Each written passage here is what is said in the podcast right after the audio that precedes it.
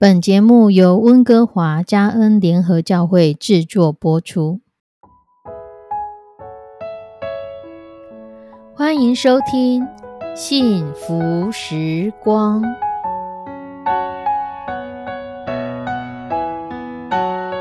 亲爱的弟兄姐妹平安，我是 Judy，很开心今天您收听这个节目。愿我们生命中的每一天都浸泡在上帝的恩典大能中，明白神要在我们生命当中的旨意，从神支取我们身心灵所需的一切养分。人生的道路上有神一路的相伴，这是一件何等幸福的事情呢？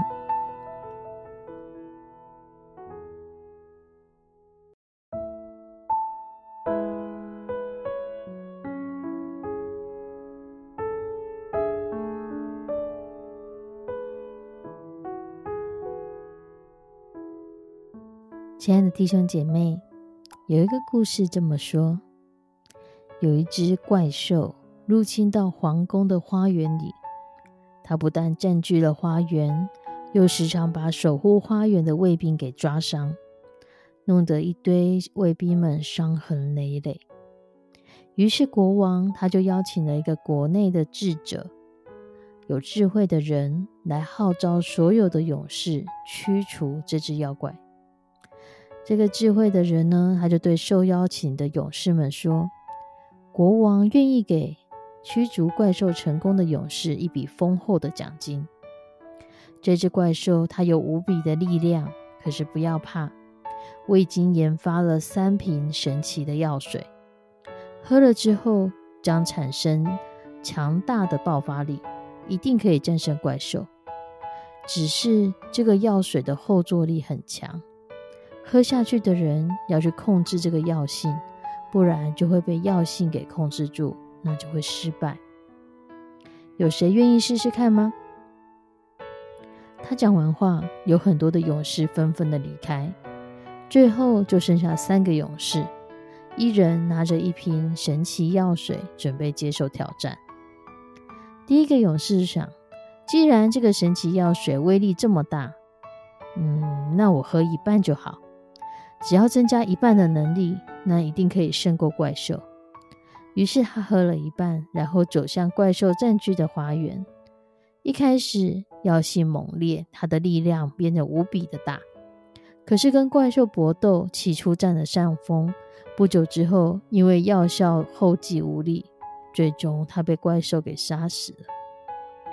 第二个勇士见状，他一次喝下了整瓶的药水。他也勇猛的攻击怪兽，可是药性太强，后来他自己无法控制，整个人像抓狂一样，不但没有办法击中目标，最后也是被怪兽给杀死了。而第三个勇士手里拿着药水，靠近花园，他什么事也没做，他就静静的观察这个怪兽的生活起居，观察怪兽的活动，发现这个怪兽。非常喜欢吃花园里面的田鼠，趁机抓了几只野鼠来，在这个鼠上呢带藏着毒药。过了一天，怪兽就在花园倒下，奄奄一息。而这三个勇士就站在怪兽旁边，一刀将他砍死。最后，他成功了。国王召见他说：“你没有喝下神奇药水啊？”那你是靠什么样的力量杀死怪兽的呢？勇士说：“我只是冷静的观察，知道这个怪兽的习性。我是用智慧给取胜，我不是用力量来取胜。”在这故事当中，真正成功的人不是靠着能力，是靠着智慧；不是靠着勇气，而是靠着详尽的观察，好好的判断。在撒加利亚书里面说：“不是依靠势力，不是依靠才能，乃是依靠耶和华的灵，方能成事。”我们很多的时候，我们会看到有钱有势的人，他如何因着势力，可以让着他的孩子，可能从小就可以读特别好的学校、特别好的班级、特别安排的事情，不是依靠才能。不是依靠他个人的能力，而是依靠父执辈他们的有权有势。可是事实上，很多这样子的孩子长大之后，他却有另外一样的问题：有钱就好吗？有多少有钱人被骗过？因为你有钱，而你没有判断能力、没有智慧的时候，你就好像一个大金库一样，人人来开挖。有势力好吗？有的时候，政治或是战争，所有的势力分秒之间就可以转变。曾经有权有势的人，你可能会变成全国第一个阶下囚。有才能好吗？很多的才能在帮助我们，但我们若没有智慧来管理这些才能，可能也不会变成祝福。所以圣经不断的在提到，敬畏耶和华是智慧的开端。当一个人是有智慧的人，他才可以冷静的思考、冷静的判断、冷静的做出正确的选择。他可以可以在许许多多为他所设计的陷阱当中，有智慧的避开。撒加利亚书四章六节，万军之耶和华说：“不是依靠势力，不是依靠才能，乃是依靠我的灵，方能成事。”亲爱的弟兄姐妹，愿我们常常依靠神来灵，愿我们常常依靠从神来的智慧。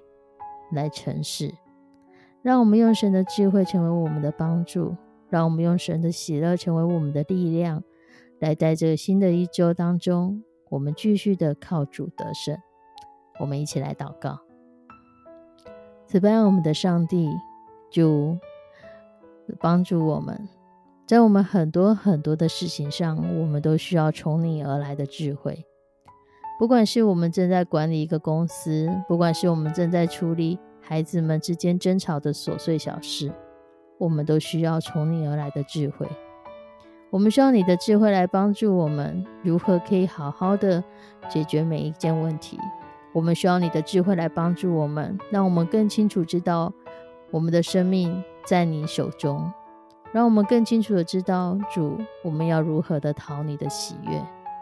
让我们的生命成为荣耀你的生命，让我们的生命成为帮助众人、使众人得到祝福的生命。让我们的生命在你的里面满有你的智慧，让我们更深刻的体认到圣经所说：敬畏耶和华是智慧的开端。让我们存着敬畏你的心来面对每一天的生活。